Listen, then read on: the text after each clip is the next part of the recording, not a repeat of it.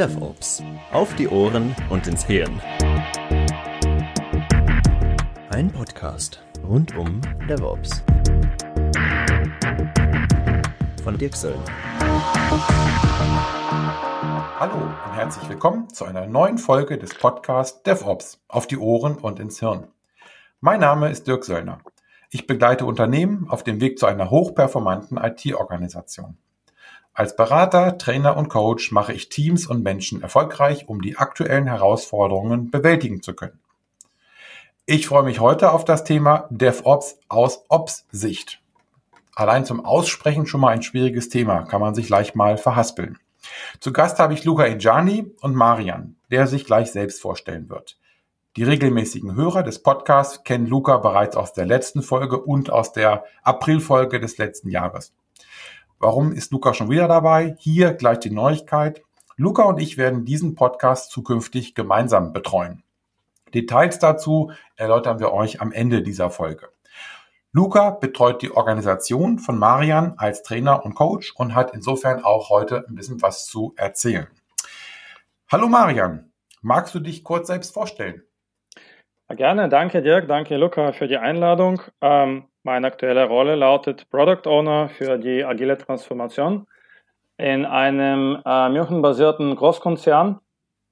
Ähm, in unserem Fachbereich werden äh, vor allem Workplace Services geliefert rund um den ähm, Arbeitsplatz und äh, wir sind äh, ähm, besonders relevant in der heutigen Zeit äh, ähm, von Covid wo wir unsere, mit, mit Hilfe unserer Services ermöglichen, unseren Kollegen, Mitarbeiter, Kunden und Partner ähm, zusammen zu kollaborieren ähm, aus äh, verschiedenen Ecken der Welt.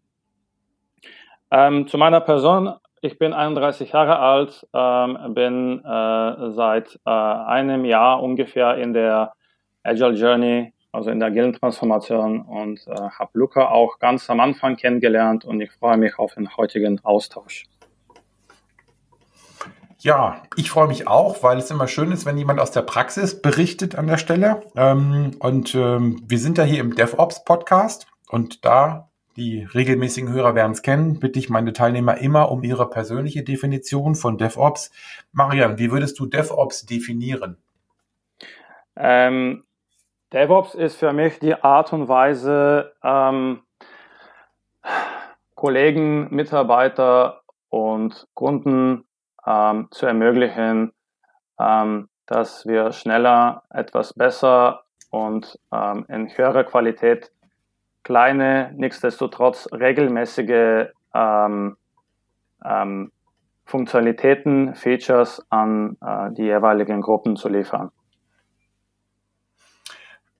Finde ich interessant, wenn man da mal reinhört. Du hast äh, Kunden, glaube ich, mit drin in deiner Definition. Das heißt, für dich gehört Kunde zu DevOps mit dazu?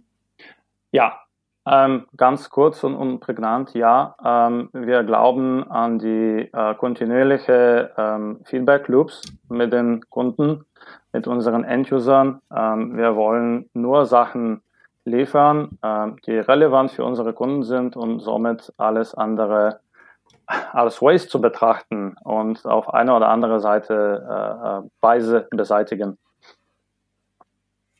Klingt super interessant. Thema ist ja DevOps aus Ops-Sicht. Ähm, insofern bin ich gespannt, was wir noch an Waste und Verschwendung in der Ops-Seite oder auf der Ops-Seite rausfinden an der Stelle. Ähm, Gerne. Ähm, warum habt ihr euch auf diese Agile Journey, hast du es glaube ich genannt, warum habt ihr euch auf diese Agile Journey äh, begeben?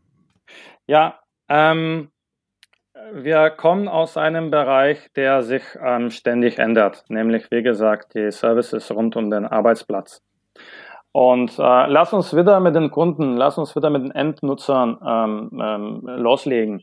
Was erwarten die? Ähm, sie erwarten ähm, Features, Funktionalitäten, Produkte, die aus dem ähm, privaten Bereich kommen. Also wir ähm, haben da als ähm, Wettbewerber ähm, Top-Unternehmen wie Google, Amazon, Microsoft, Spotify, also äh, verschiedene Erwartungshaltungen werden auf dem ähm, beruflichen Arbeitsplatz übertragen.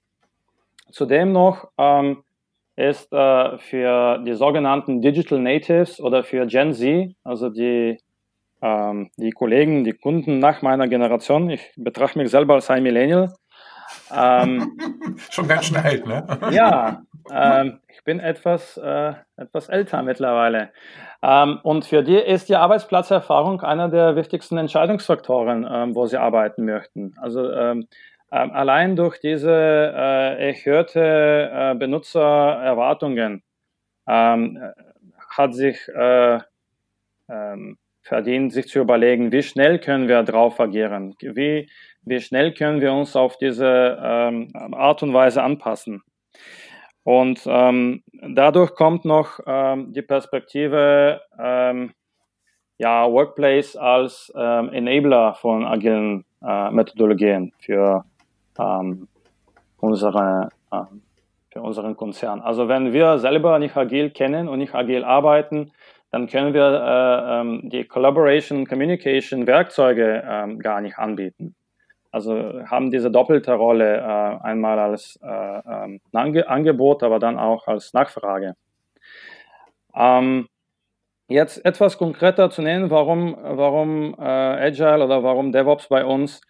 Ähm, wir hatten ähm, in, im Unternehmen bei uns ein starkes Silo-Denken, ein starkes äh, Modell, der ähm, die Zusammenarbeit äh, etwas verhindert hat oder zumindest nicht promoviert hat.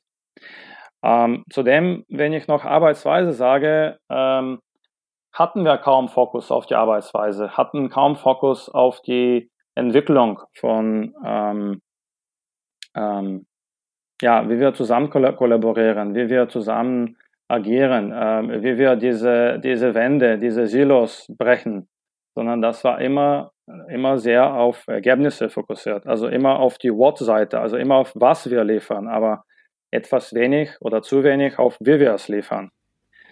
Und ähm, das alles haben wir dann gepackt in einer neuen Strategie.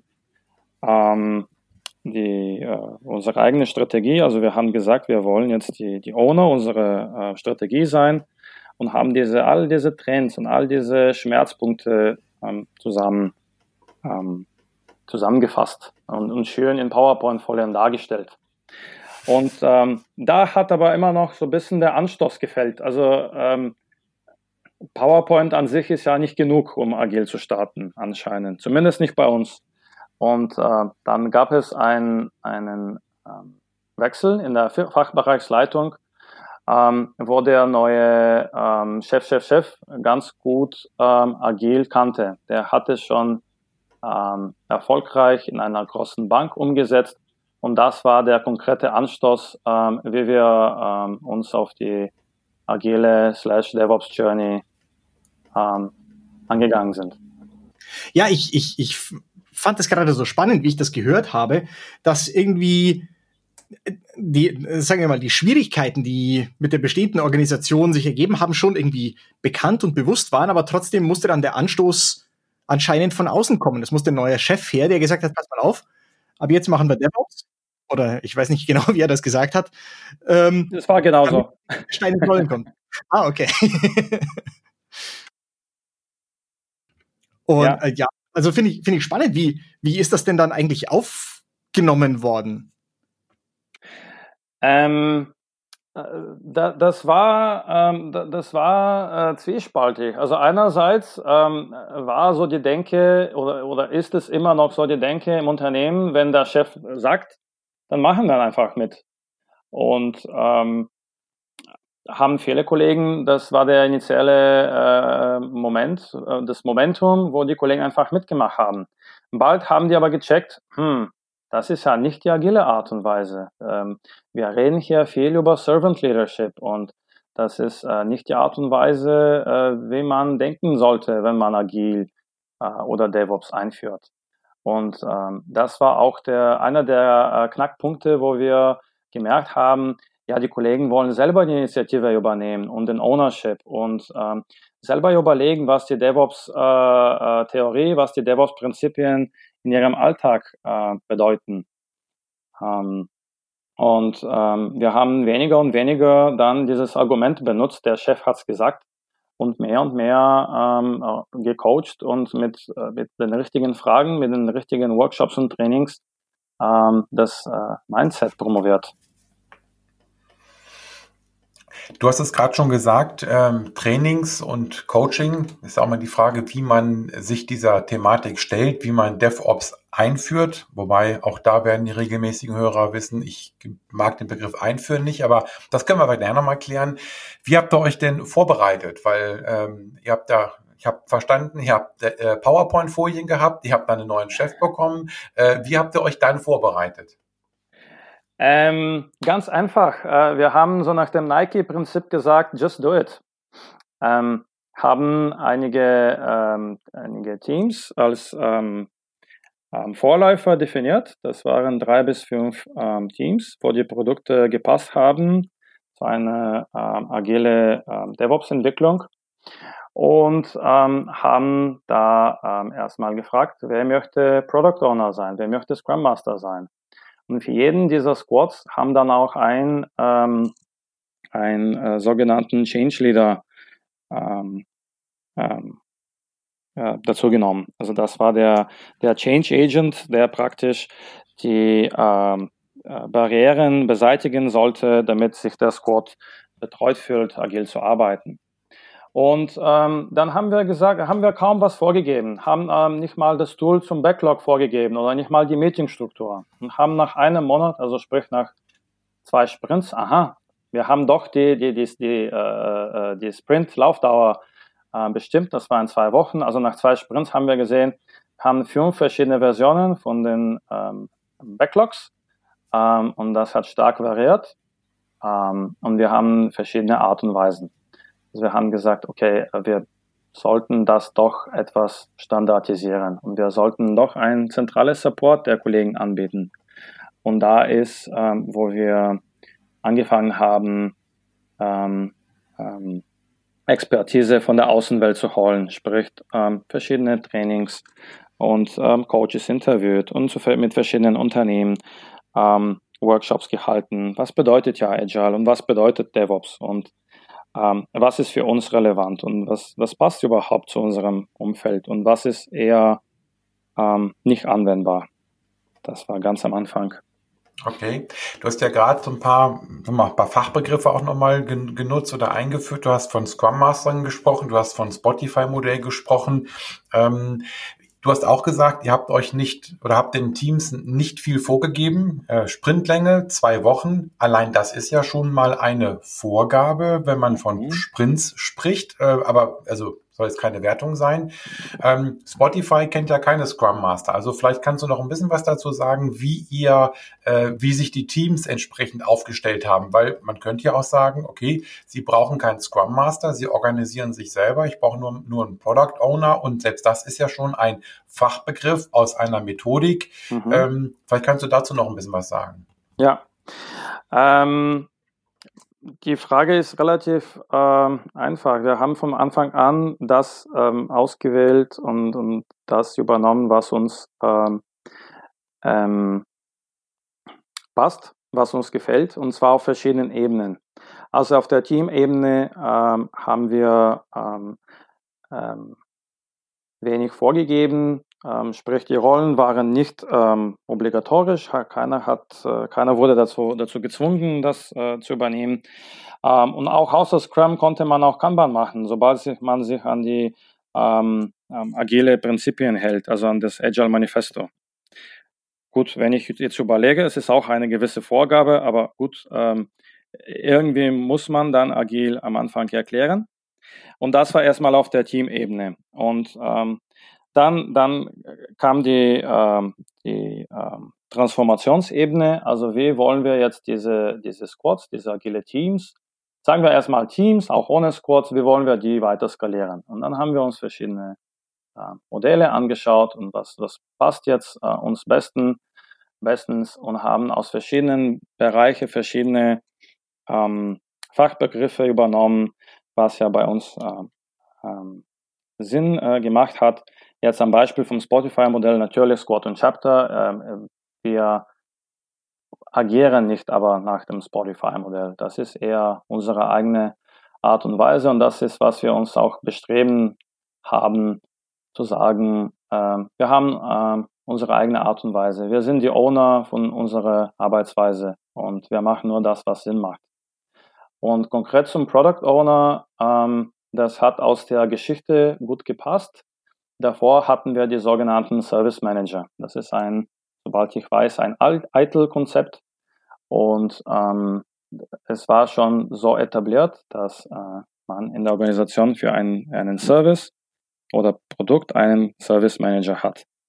Und ähm, diese, diesen Bedarf hat weiterhin bestanden. Deswegen haben wir auch ähm, nach einigen Workshops überlegt, okay, die, Power, die Product Owner Rolle macht äh, auf jeden Fall Sinn, dass wir sie in dem zukünftigen Setup auch übernehmen. Wenn ich das richtig verstehe, habt ihr also den Product Owner quasi ähm, als wichtige Rolle erkannt, übernommen und habt den Service Manager, wie er früher da war, ich sag mal, umfunktioniert, umbenannt, kann man das so sagen? Ähm, wir haben auf jeden Fall die, die Aufgaben und die Verantwortung ähm, umgeschiftet ähm, von der alten in der neuen Rolle. Wir haben aber auch vom Anfang an ähm, klar gesagt, dass es äh, äh, Service Manager nicht gleich Product Owner ist, sondern das ähm, ähm, beinhaltet auch das neue Setup von den Squads, wo die sowohl die Product Owner als auch die, die Team Member ähm, empowered sind und die Initiative haben und die End-to-End-Verantwortung haben, wie sie ihre Arbeitsweise gestalten. Wie lief das dann? Was habt ihr denn dann für Erwartungen gehabt? Ich meine, oder nee, die, die gesamte Belegschaft, was haben die sich denn vorgestellt, wie das laufen würde? Ähm, was war denn so das Gefühl, mit dem man da reinging in die ganze Sache? Ähm, es gab kein einziges Gefühl, das war so ein, eine Mischung aus verschiedenen Gefühlen.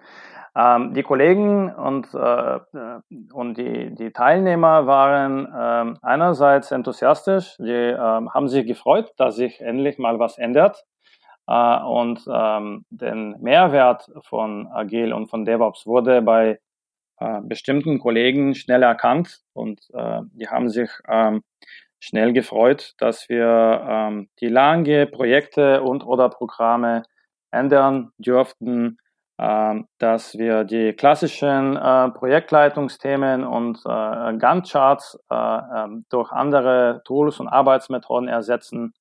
Gleichzeitig kam aber auch etwas an ähm, Angst, etwas an Resistenz, ähm, wie ähm, ja, wie ändert sich mein Arbeitsalltag? Wie ändert sich ähm, die Arbeitsweise mit den Kollegen. Ähm, was heißt jetzt mehr Verantwortung für mich? Ähm, Im positiven als auch im negativen Sinne. Was heißt äh, mehr Transparenz im Backlog? Heißt das auch, dass mich jetzt einer trackt? Ist das jetzt der Product Owner? Wer darf jetzt in den, in den Backlog überhaupt reinschauen? Ähm, und in Bezug auf DevOps, äh, ja, warum muss ich jetzt den anderen Bereich lernen, sei es Dev, sei es Ops? Ähm, warum muss ich mehr Verantwortung übernehmen aus dem, wie gesagt, anderen Bereich? Ähm, das war eher schon davor klar definiert und jetzt ist das alles irgendwie wischiwaschi. Ist das jetzt so oder wie soll ich mir das vorstellen? Das waren all die Fragen, die meine äh, Kollegen ähm, beschäftigt haben bei der agilen Transformation. Also wenn man so will, weniger eigentlich Sorge vor konkreten Dingen, sondern ähm, Sorge genau vielleicht aus einem noch nicht so vollständigen Verständnis. Man hat sich gefragt, was kommt denn jetzt nach? Irgendwie genau. so, so höre ich das raus. Ja, also viel rund um, äh, um Denkweise, um äh, Verhalten, äh, rund um die Unternehmenskultur, ähm, eher, ähm, eher auf der Ebene als auch ähm, alles auf ähm, Arbeitsebene. Also darf ich das, so diese Art? Genau. genau. Jetzt hast du ein paar Sachen angesprochen, ähm, die ich super interessant finde. Also es gab nicht ein Gefühl, es gab ein, ein, ein äh, Gefühlsset quasi von positiven wie negativen Gefühlen.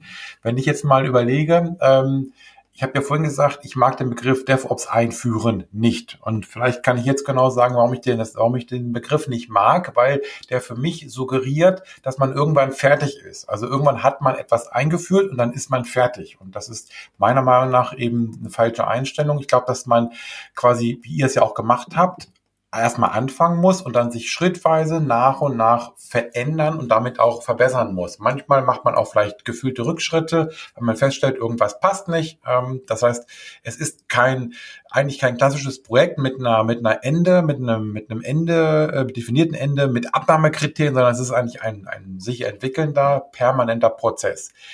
Wenn du das auch so siehst, vielleicht die Frage dann nochmal dann dazu, wann habt ihr angefangen? Also wie lange seid ihr jetzt schon dabei? Und wenn das überhaupt geht, wie lange wollt ihr noch einführen? Wie lange soll das noch laufen?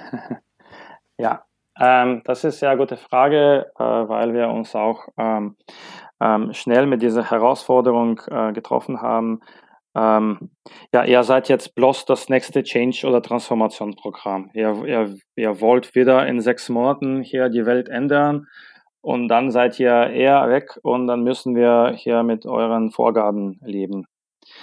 Ähm, wir sind jetzt seit einem Jahr ähm, in die agile Transformation rein. Wir haben äh, Mitte Juli letzten Jahres äh, angefangen und ähm, ich kann nicht sagen, ähm, ähm, wann wir ähm, fertig sein würden. Ich, ich sehe keinen Endpunkt, wo wir sagen, ja, ab jetzt sind wir so sehr zu 100% Agile oder DevOps, dass wir jetzt das nicht mehr brauchen. Vielmehr geht es um die Änderung zum Verhalten, zum Mindset, dass wir sagen, ähm, ja, wir ähm, haben die ähm, Ideen, die Methodologie, die Prinzipien verinnerlicht, auch wenn wir die nicht auswendig kennen. Die sind aber in unserem ähm, Ähm, ähm, sichtbar und äh, egal, was, was, als nächstes kommt, also sei es äh, DevOps 2.0 oder ähm, Agil, ähm, ähm, wie auch immer die, die, nächste Stufe heißt, wir sind dafür vorbereitet. Wir äh, durch unsere Tools, durch unsere äh, Denkweise, durch unsere Meetingstruktur sind wir auf jede äh, Änderung ähm, vorbereitet. Wir können in Kürze, in kurze Lebenszyklen, sorry, in Kürze äh, Lieferungszyklen liefern wir können kürzere äh, Zyklen, Zyklen uns verbessern und äh, wir sind jetzt viel mehr adaptiver, viel mehr dynamischer. Das ist das äh, Ziel.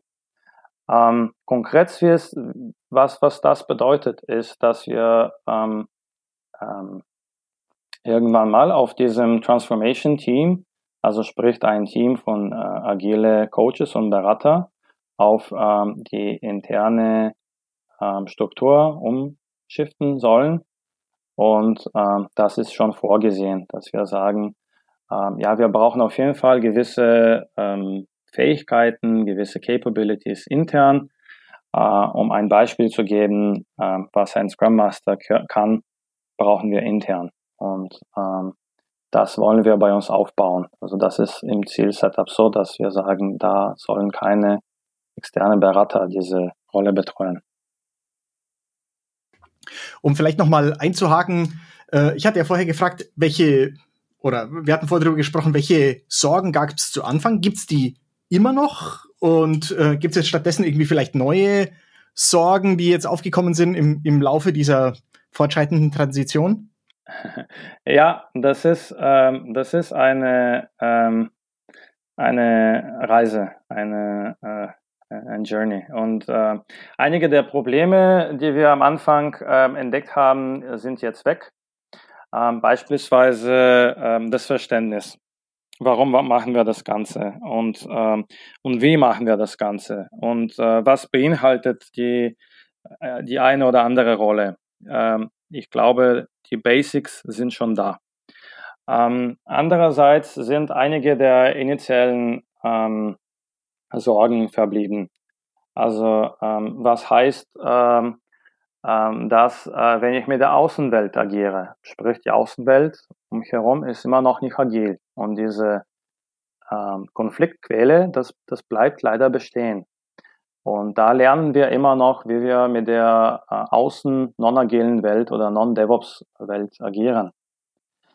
Ähm, dazu sind neue, ähm, neue Sorgen gekommen oder neue Herausforderungen, aus denen wir gerade lernen. Ähm, wie Jetzt um ein Beispiel zu nennen, ja, wie sieht zukünftigerweise meine, meine neue Rolle aus? Ähm, ähm, Agil gibt jetzt keine Hierarchien vor und das tut DevOps auch nicht. Was, was kommt jetzt nach ähm, Product Owner oder was kommt nach DevOps Engineer? Gibt es jetzt ein Senior DevOps Engineer oder Chief DevOps Engineer? Und ähm, ja, wenn nicht, was wird aus meiner Karriere? Ähm, wie wird jetzt mein ähm, mein Performance-Bonus kalkuliert, wenn ich jetzt keine, ähm, keine Stufung nach oben bekomme. Und äh, wir lernen ständig, wir, wir adaptieren auch unsere äh, Vorgehensweise in, in äh, eher kurzfristige, regelmäßige Zyklen, um diese Ängste zu beantworten. Interessant, also nicht nur eure Arbeit wird, wird agil iterativ jetzt äh, weiterentwickelt, sondern auch der gesamte Rest der Organisations Struktur. Ähm, ich möchte da gleich nochmal einhaken, weil ich das auch wiederum so spannend fand, was du gesagt hast, dass, dass ihr mit eurer neuen Art zu arbeiten jetzt den Rest des Unternehmens irgendwie vor neue Herausforderungen stellt. Kannst du das noch ein bisschen vielleicht an einem Beispiel konkretisieren oder sowas wie, was ist denn da passiert und wie hat denn das Rest vom Business darauf reagiert, dass ihr jetzt auf einmal ganz neu seid? Ja, gerne. Ähm, und zwar ähm, Viele Bereiche ähm, haben täglicher Austausch mit uns. Ähm, also wir haben ähm, mehrere Abhängigkeiten und äh, ähm, mehrere Partner, damit wir unseren Services äh, liefern, sowohl intern als auch extern von der Organisation, von dem Konzern. Ähm, und je nach Ansprechpartner hatten wir verschiedene Reaktionen. Also ähm, Einige ähm, Ansprechpartner haben gesagt, ist mir egal, wie er arbeitet, sobald er besser liefert. Andere waren richtig neugierig. Ja, ähm, wie macht ihr ähm, dies und das und wie steuert ihr ähm, hier besser? Und ähm, ja, aber wie kontrolliert ihr ähm, hier ähm, dieses eine Thema? Ähm, natürlich kam dann wieder, äh, wieder etwas an Angst und an Resistenz. Ähm, so nach dem Motto, äh, ja, ihr dürft agil gehen, ähm, sobald sich die Arbeitsweise für uns nicht ändert, sobald wir äh, uns nicht anpassen müssen an eure Arbeitsweise, äh, dann, dann könnt ihr machen, was ihr wollt. Und äh, da investieren wir ähm, viel Zeit und Energie in die weitere Aufklärung ähm, auf verschiedenen Ebenen, auf ähm, ähm, also von ganz oben, von Bordebene, ähm, zu, zu dem mittleren Management, also sprich Abteilungsleiter und Teamleiter, bis hin zu, zu verschiedenen äh, Mitarbeitern, also sprich Kollegen, äh, die die Architektur verantworten oder eben andere, andere Bereiche vom Betrieb und von Ops, äh, damit das ähm, ähm, zusammenläuft und damit die Zusammenarbeit weiterläuft. Und jetzt, wenn ich nach, ähm, nach zwölf Monaten nach hinten schaue, da waren die Ängste äh, nicht begründet. Da ist, hat nichts Schlimmes passiert, hat, hat nichts ähm, ähm, ähm, gebrannt. Ähm, Im Gegenteil, da haben sich die Eskalationen äh, verringert und ähm, auch die anderen Bereiche haben gemerkt, okay, also äh, der Workplace-Bereich kann jetzt schneller agieren und kann sich schneller anpassen. Das war besonders in den Zeiten von Covid sichtbar, wo, wo ähm, wir enorme ähm, Anforderungen haben, in kürzester Zeit ähm, so viele Tausenden von Usern auf unseren Services zu aktivieren. Und, und dann kam auch danach äh, äh, berechtigterweise die Dankbarkeit an uns und äh, auch die, die Vorteile von der äh, DevOps-Arbeitsweise wurden mehr und mehr erkannt.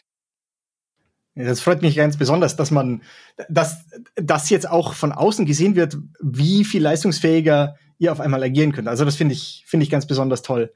Eine Sache, äh, auf die bin ich auch sehr neugierig, weil ich weiß, dass ihr auch Kollegen habt, die nicht in Deutschland sitzen, sondern in anderen Ländern, auch weit weg zum Teil. Wie hat sich dann das auf die Zusammenarbeit mit denen ausgewirkt? Ähm, auch ähm, ein, einerseits rein organisatorisch, ne, Distanzen, äh, Zeitzonen und so fort, aber andererseits vielleicht auch kulturell. Ja. Ähm, also wir haben erstmal gesagt, ähm, wir haben die äh, äh crossfunktionale, äh, crossfunktionale Teams, die auch ähm, End-to-End Verantwortung haben für einen Service. Und vom Anfang an haben diese ähm, Teams auch die internationalen Kollegen ähm, äh, beinhaltet. Und das heißt äh, sowohl von Nearshoring, also Osteuropa, ähm, ähm, sowie ähm, Offshoring, wie äh, in, im Beispiel typischerweise Indien. Und ähm, wir haben die vom Anfang an äh, mit involviert. Und wie genau? Wir haben uns immer bemüht, die gleichen Trainings anbieten zu können, auch in anderen Standorten, ähm, auch das, äh, die gleiche, äh, das gleiche Set an Dienstleistungen als ähm, Agile Transformation Team anzubieten, ähm, sprich Workshops, Coaching ähm, und ähm, dann äh, beispielsweise den Aufbau von Communities, damit, ähm, damit man sich äh, äh mit involviert fühlt und nichtsdestotrotz haben dann nach einer Weile äh, bemerkt, äh, dass man dann doch ähm, ähm, etwas gezieltere Vorgehensweise bräuchte. Ähm, und da hat, wie du schon erwähnt hast in der Frage, ähm, die Kultur eine Rolle gespielt ähm, und auch ähm, die äh, davon resultierende verschiedene unterschiedliche Erwartungshaltung. Ähm, und ähm, das waren wieder ganz menschliche Fragen, wie, ja, was passiert mit meiner Karriere? Ähm, ähm, was ist, äh, wie gut ist die ähm, neue Rolle jetzt am Beispiel von DevOps Engineer auf dem externen Markt erkannt? Also früher war ich ähm, Senior IT Architekt offiziell und jetzt bin ich nur noch DevOps Engineer. Ähm, und äh, dann haben wir auch ähm, bemerkt, wir sollen unsere, ähm, unsere Coaching und unsere Trainings auch etwas ähm, mehr customizen, etwas an ähm, Kultur äh, und oder Alter und oder ähm, ähm, Hintergrund im Sinne von Erfahrung. Ähm, und das hat uns da ähm, etwas weitergebracht. Die Herausforderung aber äh, bleibt weiterhin, dass wir die Teams nicht äh, in einem Standort äh, allokiert haben, sondern eben fast auf der gleichen Welt. Ja, gut, das sind natürlich dann auch wirklich ähm, Herausforderungen, aber vielleicht kann man die ja auch positiv nutzen. Ich würde noch mal auf das Thema eingehen, was du gerade gesagt hast. Ihr habt die Trainings dann ein bisschen angepasst, also wahrscheinlich auf Kulturen, auf lokale Standorte, vielleicht auch in der Sprache, das weiß ich nicht, das ähm, kann man auch noch mal gleich mal diskutieren. Die Frage ist auch, ähm, habt ihr euch nur auf Trainings gestürzt oder habt ihr auch Bücher gelesen, habt ihr auch Literatur gelesen? Ähm, habt ihr euch da noch ein bisschen Erfahrungen und Informationen geholt? Ähm, beides beides und, und etwas, äh, auch etwas mehr als äh, das, was wir erwähnt haben. Also wir haben ähm, ein, ein Buch stark ähm, promoviert und das war nämlich das ähm, Phoenix Project. Ähm, das äh, Buch hat sehr gut unsere ähm, initiale Lage beschrieben. Also eine klassische IT-Organisation und, und, alle sind ähm, äh, mit vielen Themen überlastet und ähm, das läuft etwas schräg. Und äh, viele, viele Kollegen haben sich äh, zum Glück oder leider äh, mit einem Brand äh, identifiziert. Also das ist der, ähm, die, einer der Protagonisten, der als Kopfmonopole und gleichzeitig als äh, Engpass im, im Buch dargestellt wird. Ähm, wir haben uns ständig informiert, ähm, ähm, was gerade auf dem Markt und was gerade bei anderen Unternehmen ähm, passiert und was, was wir das äh, daraus lernen können. Das, war, das waren eher sogenannte Knowledge Transfers als ähm, konkrete Literatur, ähm, weil einfach ähm, aus äh, unserer Sicht äh, der Bereich äh, DevOps sehr agil ist und ähm, ähm, beziehungsweise sorry nicht agil, sondern auch sehr neu sehr dynamisch und ähm, es dauert äh, manchmal Jahre, bis ein Buch geschrieben ist und äh, wollten äh, schon davor Erfahrung von anderen äh, Experten sammeln. Ähm, äh, Finde ich, finde ich interessant. Lass mich noch mal ganz kurz mal einhaken, weil das, was du sagtest, ähm, deute ich so, Literatur eher nicht, weil die eben noch nicht so aktuell war. Sie hätte euch nicht geholfen. Ihr habt viel höheren Zeitdruck gehabt.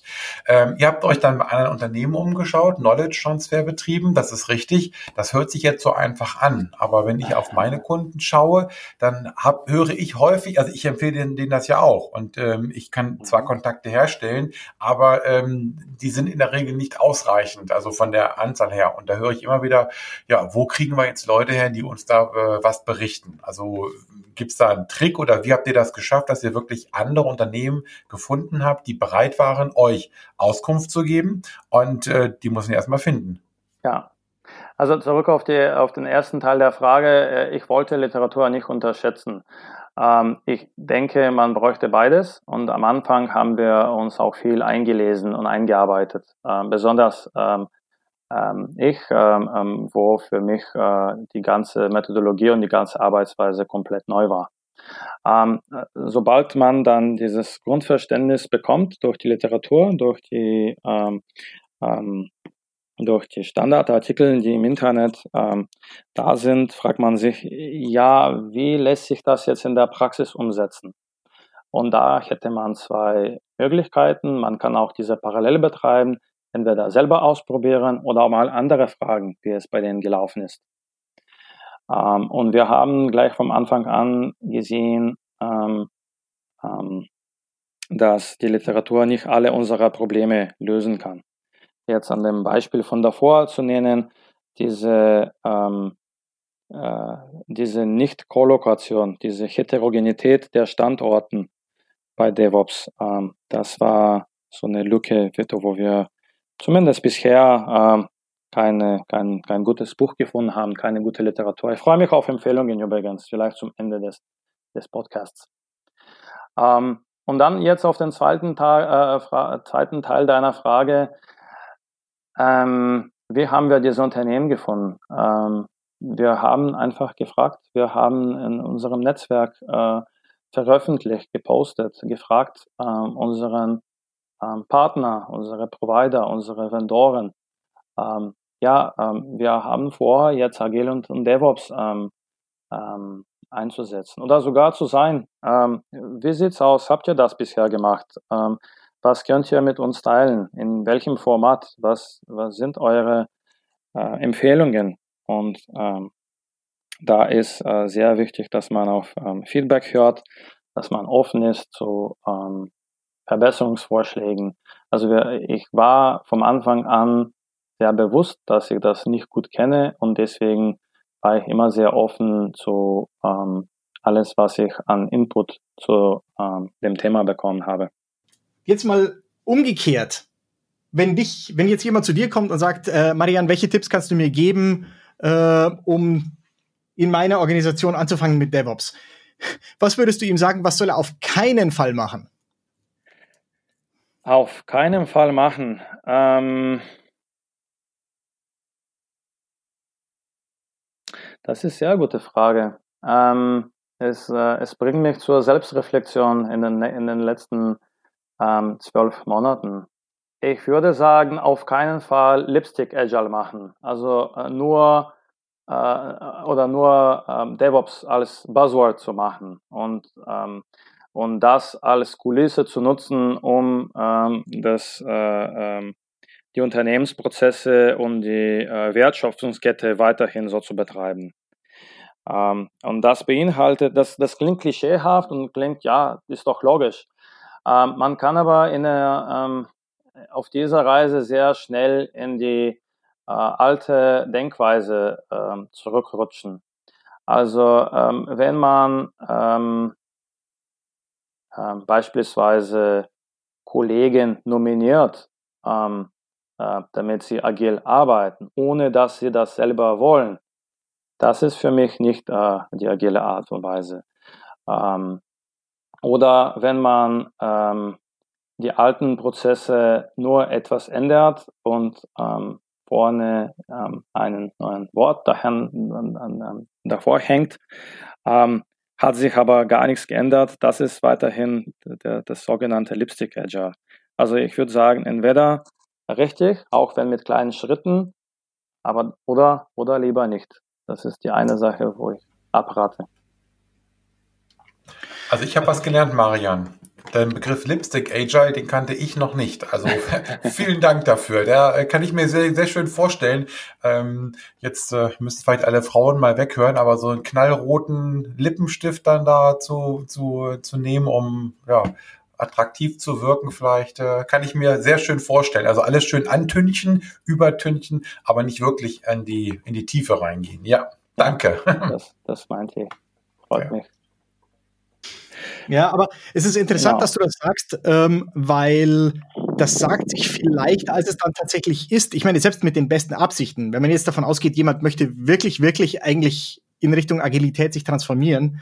Aber ich kann mich zum Beispiel erinnern an die ersten Trainings, die ich bei euch gehalten habe vor fast einem Jahr jetzt oder sowas, wie schwer sich da viele Leute getan haben, diese Konzepte, die, von denen sie da gelernt haben, wirklich mit, mit Leben zu füllen und zu sagen, ah, so wenden wir das an, so funktioniert das. Man ist dann versehentlich immer wieder so ein bisschen zurückgefallen in, in das bereits Bekannte. Ähm, ich weiß nicht, ob, ja. ob ihr beide das auch so beobachtet habt, aber mir fiel das so stark auf. Und das hat sich jetzt aber über das vergangene Jahr natürlich sehr stark gesteigert. Mittlerweile haben die Leute wirklich einen Überblick gewonnen und, und wissen jetzt, wie sie es wie sie es verstehen sollen.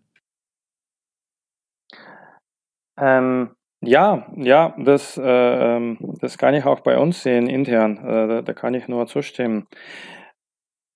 Äh, Agile und, und, ähm, und DevOps bedeutet, dass man auch die, ähm, die Denkweise und das Verhalten ändert, also das Mindset.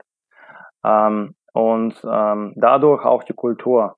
Ähm, und das haben wir tatsächlich in dem letzten Jahr ein wenig bewegt.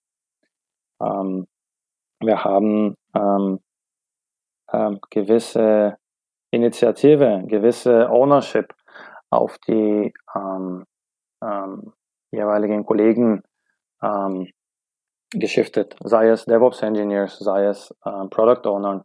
Und das ist eben, äh, eben diese, äh, diesen Kulturwandel von ähm, alles wird top-down entschieden, alles wird vom, vom Chef, Chef, Chef irgendwo vorgegeben in einem Steering Committee zu. Ich bin den Schmied äh, äh, meiner eigenen Arbeit, meiner eigenen Arbeitspakete. Und äh, das ist besonders für, ähm, für das äh, Management-Niveau etwas schwer. Und da, da soll es auch anfangen. Das ist auch einer unserer Lessons learned ähm, so früh wie möglich ähm, das Management mit zu involvieren und äh, die, ähm, das, äh, das richtige ähm, von Anfang an aufsetzen. Was bedeutet Agile für meine Rolle? Was bedeutet das für mich als Agile Leader? Ähm, was was mache ich richtig? Wo soll ich mich verbessern? Ähm, inwieweit passt das mit meinen Werten und Prinzipien zusammen? Inwieweit passt das mit meiner Erfahrung zusammen? Ähm, damit wir eben nicht in den, in den Lipstick Agile zurückrutschen. Mhm, sehr interessant. Ich habe auch noch eine, eine andere Frage, nämlich ähm, häufig wird DevOps, glaube ich, immer noch so ein bisschen als eine Verlängerung von, von Agile betrachtet und deswegen vielleicht versehentlich sehr stark aus so einer entwicklungslastigen Brille. Und nun seid ihr genau das Gegenteil als Organisation. Ihr seid vollkommen betriebslastig. Findest du denn, ist, ist dein Gefühl, dass in der DevOps-Bewegung, in der DevOps-Literatur der Betrieb wirklich gut genug wegkommt? Hast du genügend Informationen gefunden? Hast du dich gut orientieren können mit dem, was du äh, gesehen hast an Literatur, an Trainings und so fort? Ähm, ja, also erstmal auf, die, äh, auf den ersten Teil zu beantworten. Tatsächlich kommen wir aus einem äh, sehr ops-lästigen Bereich. Also die eine, ähm, ein großer Teil äh, unserer Kollegen betreiben ähm, Ops und noch dazu kommen einige externe Provider, ähm, die für uns auch die, die, ähm, die Ops steuern. Ähm, und ähm, ich glaube, DevOps ist immer noch sehr gut anwendbar, auch wenn man aus der ähm, Ops-Welt äh, kommt und nicht aus der Dev. Ähm, die, die Prämissen von DevOps äh, gelten weiterhin. Und ähm, beispielsweise jetzt Automatisierung ähm, oder ähm, den ähm, Continuous Flow, damit man dann regelmäßig liefert. Ähm, jetzt kommt ähm, tatsächlich die Frage, wie bringt man das denn den Ops-Kollegen bei? Und ähm, da sind wir gerade auf dem, auf dem Journey, also auf der Reise. Wie, äh, ähm, wie motivieren wir die, die äh, Ops-Engineers äh, äh, und die Ops-Kollegen, damit sie ähm, ähm, äh, mehr und mehr sich für die Entwicklung interessieren. Und das ist wiederum, ähm, sorry, wenn ich mich wiederhole, das ist aber wiederum ein, eine Frage vom Mindset, von der von den intrinsischen Motivatoren, von der Kultur. Ähm, und sobald man da die richtigen äh, Motivatoren erwischt, ähm, da sehen wir auch die ersten ähm, Promotoren, die ersten Change Agents von DevOps unter unseren Ops-Kollegen. Gut, das klingt super. Ähm, Marian, also wir sind jetzt bei über 45 Minuten, aber ich glaube, der Wert von dem, was du so erzählt hast, der ist mehr wert als 45 Minuten an der Stelle. Also ich sag mal von hier aus, aus meiner Sicht, vielen, vielen Dank bisher. Gibt es noch irgendetwas, was du aus deiner Sicht sagen wollen würdest, was wir noch nicht angesprochen haben? Ähm, ja, vielleicht ein paar, paar äh, Botschaften am Ende. Ähm, es braucht es Zeit und Energie, bis man ähm, agil wird. Ähm, das lohnt sich aber und das funktioniert. Und ähm, was wir, ähm, oder vielleicht äh, habe ich das zu wenig angesprochen, letztendlich macht das auch unsere Kollegen und unsere Teams glücklicher. Und äh, ich finde, glückliche Teams und glückliche Kollegen heißt irgendwann auch glücklichere Kunden. Und das ist äh, äh, Ziel und Zweck von äh, DevOps. Und äh, ja, mit den Worten möchte ich mich auch bei euch beiden bedanken. Das war eine äh, sehr interessante Session für mich, äh, die mich zu viel zur Selbstreflexion über die letzten zwölf Monate gebracht hat. Perfekt, dann sage ich auch Danke und würde sagen, ähm, das war auch ein toller Satz, Selbstreflexion. Das ist ja, glaube ich, ein, ein, ganz wichtiger Punkt an der Stelle, egal mit welchem, mit, mit welcher Methode man arbeitet im Unternehmen. Ich sage auch Dankeschön und würde sagen, dann überlasse ich mal das Schlusswort dem Luca, weil wir machen das ja ab dem nächsten Podcast oder ab der nächsten Episode, ab der nächsten Folge machen wir das zusammen. Also ich sage auch äh, vielen Dank, Marian, für deine vielen tollen Aussagen, für deine tollen Erlebnisberichte. Vielen Dank. Vielen Dank. Ja, genau, jetzt hast du mir fast nichts mehr übrig gelassen fürs Schlusswort, weil du hast dich ja schon für alles bedankt, Dirk. Ähm, aber ich kann mich dem wirklich nur anschließen. Es war wahnsinnig spannend. Ähm, es war sehr, sehr lehrreich und es ist auch, glaube ich, was Besonderes, wenn jemand mit so großer Offenheit über seine Erlebnisse spricht. Und es ist ja, es ist ja nicht immer ein gemütlicher Weg, sondern es ist bisweilen etwas steinig. Insofern ähm, bin ich sicher, dass unsere Zuhörer da sehr viel rausziehen können. Ich weiß, dass es, dass es für mich auch sehr interessant war, obwohl ich euch ja jetzt schon eine ganze Weile beobachten darf. Ähm, insofern auch von meiner Seite vielen Dank. Es hat viel Spaß gemacht ähm, und äh, es hat mich viel weitergebracht. Dankeschön, Marian. Ja, Luca, vielen Dank für deinen tollen Gast, den du hier in den Podcast gebracht hast. Ähm, ich habe ja zu Anfang gesagt, wir machen das ab jetzt gemeinsam und äh, ich freue mich, dass wir das gemeinsam machen. Das bringt, glaube ich, ein bisschen mehr Qualität rein oder noch mehr Qualität. Das bringt ein paar andere Dinge. Und die Frage ist, was denkst du denn, was du mitbringst? Was möchtest du im Podcast verändern oder was möchtest du mit einbringen? Ähm, also, was ich auf jeden Fall natürlich mit einbringe, ist ein, ein anderes Netzwerk. Ich kenne andere Leute als du, ähm, auch internationalere Leute. Insofern, ich könnte mir durchaus vorstellen, dass der Podcast jetzt etwas englischsprachiger wird, obwohl ich glaube, dass es weiterhin ein deutschsprachiger Podcast bleiben sollte. Aber wenn wir halt einen spannenden Gast haben, der kein Deutsch spricht, dann ähm, nehmen wir natürlich trotzdem, ist ja klar. Und das andere ist vielleicht, dass ich eine etwas andere Sicht auf DevOps habe, ähm, tiefer in der Technik-Ecke drin stecke und äh, trotzdem natürlich die Kultur und, und alles, was damit zusammenhängt, die, die, sagen wir mal, die menschliche Seite von Technologie für die überwältigend wichtigere halte, aber trotzdem vielleicht in dieser Richtung ein bisschen mehr, mehr Tiefe, ein bisschen mehr Kontext geben kann. Sehr schön. Ja, ich glaube, ähm, das sind auch die Gründe, weswegen ich auch gesagt habe, das ist eine gute Idee, dass man eben mehr liefert, nicht mehr im Sinne von mehr Folgen, sondern mehr Qualität, äh, mehr Sichtweisen. Und ähm, ich denke, dass wir das ganz gut hinkriegen werden. Wir werden sicherlich Folgen haben, die nur einer von uns betreut, also wo nur einer die Fragen stellt und die quasi nur unter der Leitung eines von einer von uns beiden ist. Ich denke mir aber auch, dass wir Folgen haben werden, wo wir beide, so wie heute ja auch, wo wir beide Fragen stellen und damit ja so aus einem Gast vielleicht noch mehr rauskitzeln. Wie gesagt, mehr nicht im Sinne von quantitativ, sondern qualitativ an der Stelle. Also ich freue mich und ähm, bin mal gespannt, was wir in der Folge 39 machen. Wir beide wissen es heute noch nicht, aber wir haben eine Menge in der im Backlog stehen und ähm, insofern würde ich sagen, dann sage ich jetzt mal Danke, lieber Luca, dass du den Podcast bereichern wirst. Ja, und ich danke dir auch vielmals, Dirk, dafür, dass du mich eingeladen hast, hier mitzuwirken, nicht nur als Gast, sondern tatsächlich auch als Co-Moderator. Und ich freue mich da wahnsinnig drauf.